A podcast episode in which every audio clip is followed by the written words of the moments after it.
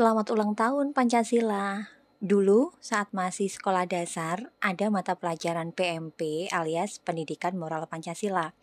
Kami hafal sila pertama hingga kelima bahkan hingga ke butir-butir pengamalan Pancasila yang ada 45 butir itu kalau nggak salah ingat. Maklum ya karena sudah uzur nih. Hafal bunyi pasal dan ayat dari Undang-Undang Dasar. Hafal GBHN Hafal lagu-lagu nasional juga, Garuda Pancasila, Satu Nusa Satu Bangsa, Indonesia Raya, Rayuan Pulau Kelapa, Mengheningkan Cipta, Himne Guru Hari Merdeka, dan Halo Halo Bandung.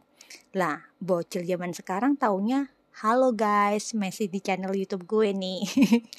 Hafal nama menteri, meski yang paling saya ingat sampai sekarang adalah Pak Harmoko. Wakil Presiden kala itu Pak Sudarmono, Pak Trisutrisno, dan lain-lain.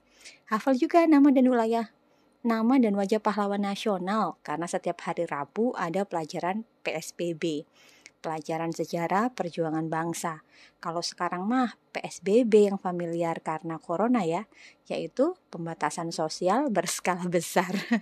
Hafal nama provinsi, nggak ada tuh insiden salah nama seperti Provinsi Sumatera Barat yang berubah menjadi Provinsi Padang karena saat senggang generasi veteran tahun 80-an baca kitab sejuta umat RPUL.